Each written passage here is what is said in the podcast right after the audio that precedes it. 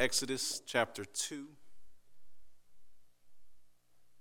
We'll be spending our time in verses 16 through 25. Exodus chapter 2, verses 16 through 25. If you don't have a Bible, we have some Bibles in the seat backs. Uh, you can use those, follow along. We'll have a couple of other scripture references to uh, check out as well. The, uh, if you're taking notes, the title of our message is The Immutable God. Subtitle would be The Unchanging God of an Ever Changing People. Now, you may ask yourself, what does immutable mean? It means not mutable. right? Which would lead to the next question well, what does mutable mean? Mutable means something that is liable or subject to change. Therefore, inside or outside forces and circumstances can bring about change um, in something that is mutable. So, what we see in creation, everything we see in creation, is mutable. Objects can be heated up, they can be cooled down, things can be built up or torn down. If I was to take the, you know, the idea of being mutable in myself, I would tell you that I used to be able to leap tall buildings with a single bound. I was faster than a speeding bullet and more powerful than a locomotive think that was me. Uh, but then I hit 30 and, and all of it changed. But seriously, though, like everything created in this life is, is liable or subject to change, it's, it's all mutable. Our jobs, our children, uh, circumstances, what makes us happy, what makes us sad, all of these things are mutable. But God, God is immutable. He is not liable or subject to change.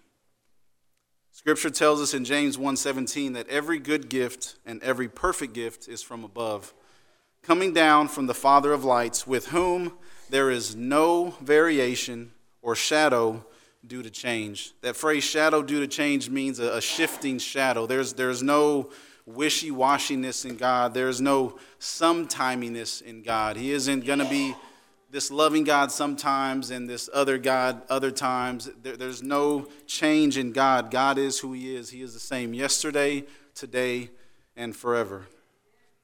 Amen. So, seeing the immutability of God and how He is not like us, right? We are mutable, He is immutable. This is a beautiful thing. It really is a beautiful thing. If we think about how quickly we get upset when things don't go our way or when we've been treated unfairly, this is a pretty good example of the, how fickle we are, how quickly our mood can change. Uh, but God is not like us, and, that's, a, that's a wonderful thing. God, the Savior of us, He is the one who is immutably patient, immutably kind, long suffering, consistent, and loving. Once again, His love for us is not liable or subject to change. His patience with us is not liable or subject to change. So as we we'll, uh, excuse me, as we look at our passage today, we're going to see this immutable God uh, it, for Moses and in the life of the Israelites. We'll see whether we run in fear or in bondage to it. God is unchanging and his faithfulness endures forever. So that is our, our sermon summary today. This is something Pastor's been doing for a while, and I'm trying to get on board to help me uh, laser focus my sermons. Uh, our sermon summary is this, as we just said whether we run in fear or are in bondage to it, God is unchanging and his faithfulness endures forever. We're going to read a couple verses back for context uh, as, as, we read our passage for today in Exodus chapter 2. Uh, our passage is 16 through 25, but we're going to start in verse, and start in verse 11. So if you will turn with me there, we'll read it. Exodus chapter 2, verses 11 through 25. It says, One day when Moses had grown up, he went out to his people and looked on their burdens, and he saw an Egyptian beating a Hebrew, one of his people. He looked this way and that, and seeing no one, he struck down the Egyptian and hid him in the sand. When he went out the next day, behold, two Hebrews were struggling together. And he said to the man in the wrong, Why do you strike your companion? He answered, who made you a prince and a judge over us? Do you mean to kill me as you killed the Egyptian? Then Moses was afraid and thought, Surely the thing is known. When Pharaoh heard of it, he sought to kill Moses. But Moses fled from Pharaoh and stayed in the land of Midian, and he sat down by a well. Now the priest of Midian had seven daughters, and they came and drew water and filled the troughs to water their father's flock. The shepherds came and drove them away, but Moses stood up and saved them and watered their flock. When they came home to their father, Reuel, he said, How is it that you have come home so soon today? They said, An Egyptian delivered us out of the hand of the shepherds and even drew water for us and watered, his, uh, watered the flock. He said to his daughters, Then where is he? Why have you left the man? Call him that he may eat bread. And Moses was content to dwell with the man, and he gave Moses his daughter Zipporah. She gave birth to a son, and he called his name Gershom, for he said, I have been a sojourner in a foreign land. During those many days, the king of Egypt died, and the people of Israel groaned because of their slavery and cried out for help. Their cry for rescue from slavery came up to God, and God heard their groaning. And God remembered his covenant with Abraham, with Isaac, and with Jacob. God saw the people of Israel, and God knew. Let us pray for God to bless his word and the proclamation of it. Dear Heavenly Father, we thank you so much, Lord, for who you are and all that you have done. We sing these songs of praise to you to remind us of how good you are. Uh, we pray to you to help us realign with the things that you have called us to. We read your word so we can be instructed in the things that, in the ways we should go. And then we proclaim the good news of your Son uh, through the, the preaching of your word. God, as we get into this time, as we have prayed over every other facet of, of this worship service, we pray, Lord, that your words are heard clearly, that your sheep hear your voice and they follow you. Lord, we are just thankful for this opportunity we have. Uh, being vessels of honorable use is a noble thing that you have bestowed upon us uh, the preaching of your word that was given as a gift to your church is a beautiful example of how, you, how we as men are to wash our wives in the water of the word. I, I pray, Lord, that we are able to do that today, that your word is proclaimed faithfully. Uh, Lord, where I, I, fall short in doing this, I pray that those words fall by the wayside, but where, where your word rings true, that your people are encouraged, that they're, they're, they're matured in their faith, uh, that, that they see how wonderful of a God you are. Lord, through the foolish, foolishness of man, you have, you have uh, shamed the wise, you have uh, made yourself known, and, and I just pray, Lord, that through my foolishness, that this is done today, that we are humbled, that we are built back up in the instruction and admonition that you have given, uh, that we leave here uh, with a stronger desire to seek you in your word and to do good to your people. This is our prayer today, and we ask for this in Jesus' name. Amen. So, we're going to look at first is verses 16 through 22. We're going to kind of look at the life of Moses and, and his fleeing uh, from, from Egypt to Midian. So, we would ask ourselves, what's going on here? Well, once again, Moses, fearing death, flees to the land of Midian. Why is he in fear of his life? Well, he sees the rough treatment of his people in verses 11 through 15. Uh, and, and then he acts on that. He, he sought to bring forth justice in, a, in an unjust situation. Now, Moses was right in wanting to see justice, uh, but where he fell short was the intent of his heart. In verse 12, it says that he looked this way and that, and then he performed this deed. And then after he did it, he buried the guy in the sand. So, what we see is the intent of his heart was off. There was this desire to see justice, but he wanted to take that into his own hands. He went from being a witness to a crime to being the one who was actually committing the crime. So, Moses, excuse me, murdered this man for beating another man. And when it came time for him to receive the justice that he deserved for beating, or for, excuse me, for murdering this man, he, he booked it he was out of there. He's like, No, I'm not going to receive the justice that I deserve, even though I took this justice into my own hands that, that uh, I believe that this other man uh, deserved. So we, we see this, this change in Moses, right? There was this, desire to see justice, but then we see this injustice style of, of uh, execution uh, by his hands. So, for all the, the great things that Moses would do later in his life, he made some horrible decisions that showed his desperate need for someone greater, for a, a Savior that was not like him, someone who is not liable or subject to change. This man, Moses, is just like us, he's mutable. His circumstances weren't what he would have liked. Uh, he, he committed this crime, he saw what was due to him, and he left. And that's similar to what we do in our lives. When things don't go the way that we think they should go, when we're in tough situations, when we are not happy with the way our life is going, we tend to do the same thing. We want, we want to leave, we want to flee from, from the, the situation that we're in. We tend to tell ourselves that I would be so much happier, uh, that I, I, I wouldn't be so down on myself, I wouldn't be so angry, or I wouldn't be so fearful, I wouldn't be so fill in the blank if, if this just wasn't the way that it was. When we ask those, or when we say those things, ultimately what we are saying is that if I didn't have this distraction, if I didn't have this pain, if I didn't have this suffering in my life, I wouldn't be sinning so much.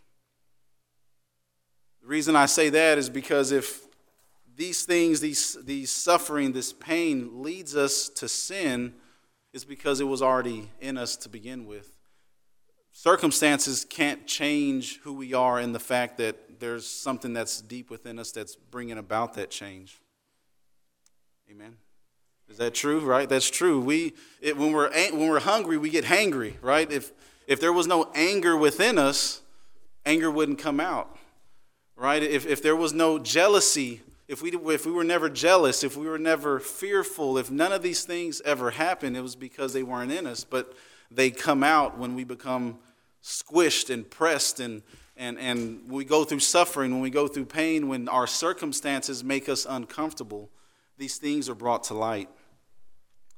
I would say for us, I brought this up last week, but when we were battling through the flu as a family, we, uh, that first week was, was wonderful for me because I got to serve my family and, and I got to show Devin, hey, look, you, you know, you take care of this house day in and day out let me do this for a little bit. Let me just let me just have this time. Let me show you that I can do it. And I did it for a little while. Um, but then, you know, I was keeping everything sanitized, everything cleaned. I was doing everything in my power to prevent my son from getting sick because Lily and Devin were the ones that had the flu. But come Saturday, a week into it, after they were diagnosed with it, Oliver starts running the fever. He starts having a runny nose, and I'm like, no, no. So we go to the hospital, we go to, to Driscoll's on Saturday, and sure enough, he tests positive for the flu. And uh, it was like my, my world crumbled. I was like, man, I have done everything that I could do to, to save my son from this sickness because I hate seeing him sick. Not that I enjoy seeing anyone else sick, but like my daughter and my wife are they're tough, man. When they get sick, it's you know it's you really can't tell. Uh, but my son, he is very uh, expressional or expression. He's an expressionist, right? He shows the way he feels. So when he's sick, everybody knows it. When he's angry, everybody knows it. Uh, he wears his heart on his sleeve, right? That's who he is. So when he's in pain, we know it, and it, it hurts. It doesn't feel good. And so you know, when we I get him, I'm walking him out of the hospital. They did the swab in his nose, and he screamed, and it was just it was a terrible experience. I, I was I was defeated. I was bitter. I got angry you know, everything in me was like, God, why, why did he get it this time? Like I, I did everything I could to, to stop this. Uh, but what I would come to, to realize, uh, well, I ended up getting the flu as well. But uh, what I, what I would come to realize is in that time, uh, when, when Devin was sick, I was able to serve her, and that, that was able to uh, grow her uh, spiritually. She, she was able to, she was humbled in that time. And then, in spite of my best efforts, I was humbled as well because both of us need to rely on God and everything that He has done for us. And, and God used that to grow us both, to, to humble us both. And it, it made, you know, Romans 128 that much more real for us. God used all things for our good, even my son's pain and his sickness. You know, people blessed us with meals through prayer and Christ was, was glorified ultimately. I, I can't look back on that situation and say it was, it was in vain or I wish it would have changed because God was glorified in that time. God was faithful, ultimately, is, is what I can say. God was faithful to us. So, brothers and sisters, I, say that and I kind of go, kind of mention these things because, you know, we, we tend to get beat up by life. We get in fear. We become in bondage. So we want to run from our troubles. But God did not give us a, a spirit of fear and timidity, but of power, love, and sound mind. Now, what that means is with Christ as our strength, not as a genie in a bottle, but the one who we rely on, we are more than conquerors because he conquered sin, death, and the grave on the cross, and all who call upon his name will be saved. It's beautiful, beautiful truth that we have. So, going back to Moses, he fled to this land of Midian. And what happened? It's, it's, this is a, a great picture of God's grace in his life. Once, you know, Moses once again stands up for those being treated unfairly, right? The daughters of Reuel. Uh, they were being, being untreated, treated unfairly by the shepherds. Uh, he drives these guys off. He doesn't murder anyone this time, right? He, he's probably learning that that's probably not your best bet, right? Not to pull, you know, shoot first and ask questions later. He's actually assessing the situation. Uh, but he's invited into the house of Reuel. Um, he, he's given a place to stay and he's given a wife. He, he's given the things that he needs in life, right? He's given shelter, food, and, and, a, and, a, and a woman, right? I mean, uh, probably sounds terrible, but he's giving his helpmate, right? He's giving his helpmate, the, the helper that's suitable for him. well, she's a woman, right? She's a woman. Proverbs 31 woman, that's what I meant. Uh, but he's given all these things, right? In spite of him being a murderer, right? God has blessed him. God has been faithful to him in spite of what he did, in spite of what he ran from. He never answered for that crime that he committed, right? He went and he murdered someone. Someone lost their life because of Moses. He fled, and what happened? He gets blessed with a wife. Uh, he gets blessed with a house, with, with family, with a new family, right? A home away from home, a child, right? And th- that's, that's what he gets. I mean, you know, we tend to think, well, there's, there's consequences, right? You do these bad things, bad things are going to happen. Doesn't always happen that way. Uh, and, and that's the crazy thing. I, I think about myself when I see Moses. I can't, I can't tell you how many times I've done wicked things. I've never murdered anyone uh, physically, but in my heart, I've had hatred towards people. And, and before God, it's the same thing. Uh, but many times I have sinned in a, in a grievous way, and then God blesses me in some other way that None of his blessings are deserved, but I, I can't comprehend why he would do that for me. Like, why, God, why, in spite of what I've done, these, I'm this mutable person, right? This fallible, feeble, weak, angry person, and then you bless me. You still bless me in spite of, of who I am. God does that to show us just how great He is, right? He doesn't change. We're the ones that are changing. And in spite of what we do, if God has called us to Him, He has promised good to us, right? He has promised good to His people. And this is, it's a wonderful truth. Moses is a murderer, right? I mean, think about that. He's a, he literally murdered someone, and God is blessing his life in spite of what he deserved. Amen, right? Amen. 1 John 1 9 says this, and, and I, I, believe this is the verse that, that one of the many verses that shows us the immutability of God. He's not subject to change. He's not, you know, well, if, if you do this, then I'll do that. There's not this hierarchy or this standard that He set uh, for how He will forgive us. 1 John 1 9 says this If we confess our sins, He is faithful and just to forgive us our sins and to cleanse us from all unrighteousness. Right? That, that's, an, that's what an immutable God can do. There's people that I know in this life I'll probably never truly forgive for what they've done to me, right? I, I think there's people that we can think about like that. That if, if we're being honest with ourselves, will we truly forgive them? But God tells us if we confess our sins, murderous sins, adulterous sins, gossip sins, gluttonous sins, if we confess our sins, to him, he is faithful, right? He is the one that doesn't change. He is faithful to himself. which means he is, in, a, in uh, by extension, faithful to us. He is faithful and just to forgive us our sins and to cleanse us from all unrighteousness. That means that we are to repent, we are to turn from our own ways, we are to believe the good news of Jesus Christ, that you can have forgiveness from your sins. Now, what a blessing for God to not keep Moses on the run his entire life, but to bless him with shelter, a home, and his, his helpmates. It's, it's beautiful to see God as immutable, this immutable God that we serve. He is faithful, He is long suffering, He is a God that shows steadfast love to His people, He is patient. He is truly patient with us. Patience is only seen in, in the face of adversity. Right? Some of us tend to think people are patient, but if you test them the right way, that patience is short. God doesn't have a short fuse, right? If He is patient, He truly is. God is not liable or subject to change. And the plan that he ordained, he had set up a plan for Moses. In spite of all the things that he would do, that plan would come to pass, in spite of us being these ever changing, feeble, weak, sinful people. Now, though Moses would run in fear, not in faith, the unchanging faithfulness of God, of, of the God that he served, would endure forever. God's love is enduring, it endures our mess ups, everything that we do uh, to try to thwart the plan of God. His will will be done. So we have an example of, of God's faithfulness to someone specifically who flees out of fear. Uh, but what about those who are frozen by fear, those who are in bondage to their fear? Well, we see an example of that in verses 23 through 25.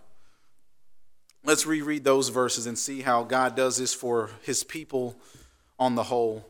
It says, During those many days, the king of Egypt died, and the people of Israel groaned because of their slavery and cried out for help. Their cry for rescue from slavery came up to God, and God heard their groaning. God remembered his covenant with Abraham, with Isaac, and with Jacob. God saw the people of Israel, and God knew. Now, there's a couple of words that I stressed in there, and I think that, that stand out uh, and, and that, that, should, that should really take notice. We see the words groaned and cried out, heard, remembered, saw, and knew. Now, these words for, for groaned or groaning, these are more like a, a, a sigh of discomfort, being downtrodden or being defeated. But this progressed past the point of discomfort and turned into a desperate plea of a people having nowhere else to run. The word used here for to cry out would be similar to the desperate pleas of a frantic parent who lost their child in a large group and they're desperately searching for them. There is this helplessness, right? You, if, if you see this in a movie or if you've ever seen anyone in real life, there's this helplessness in their eyes, uh, but there's also a hope that someone, someone could possibly help them in their time of need. This is how we cry out to God. The God who delivered their forefathers of the Israelites during their time of famine hundreds of years before. This is the way that we should cry out to God. I believe it's really important for us to, to spend a little time there to see the, the desperation and the pleas of the people of, of Israel.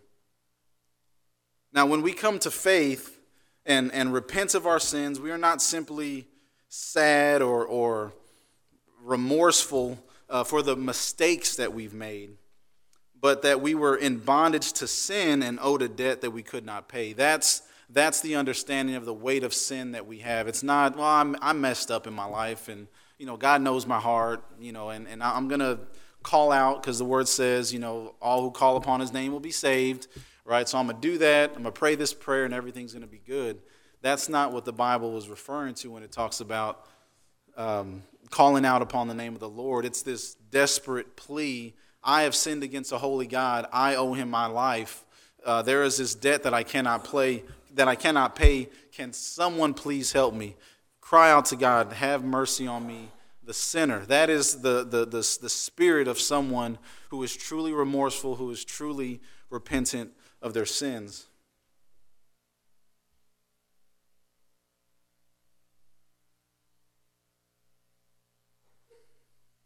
Now, when we cry out to Him with this understanding that we rightly deserve death, that we are these, per, these people that, that deserve the punishment that is owed to us, but we have not been given that, when we understand these things, that we rightly deserve this, and the bondage that we put ourselves in, right? Scripture says that when we sin, we, we are slaves of sin. Those who sin are slaves of sin. We put ourselves in this bondage.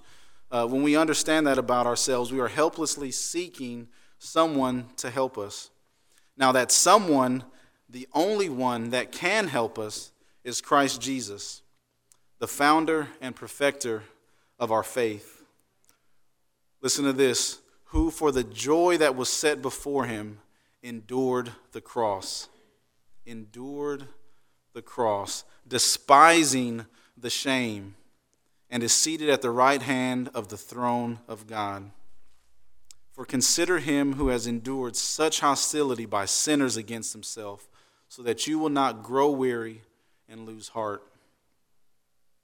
Let me read that again. I don't think you heard me the first time. Christ Jesus, the founder and perfecter of our faith, who for the joy set before him endured the cross, endured the punishment for our sin, despising the shame and is seated at the right hand of the throne of God. For consider him who has endured such hostility by sinners against himself, so that you will not grow weary or lose heart. That's a, a beautiful, beautiful passage of Scripture for us to see what God did for his people. God was willing to endure his own wrath to pay for the sins that we committed. God is faithful. Amen. Thank you, Lord. He is immutable. He is not liable or subject to change. God did not come to earth, see the sinfulness of, of his people, and say, you know what? They're not worth it. I'm not going to do it anymore. Right? That's not what he said. He said, I see them, and they're like sheep without a shepherd. Right? They're lost. They're, they're, they're, they hate me. They hate me, but I'm going to die for them. I'm going to hang on that cross, and they will see the love that, that the son has the father has for the son and the son has for the father that the love that i have for my people that in spite of this shame in spite of this hostility i'm going to show you my love. It's going to be on display for the world to see. It is a beautiful beautiful thing. With that in mind we are told to not grow weary or lose heart. Why? Because god is faithful. He is not liable or subject to change, to change.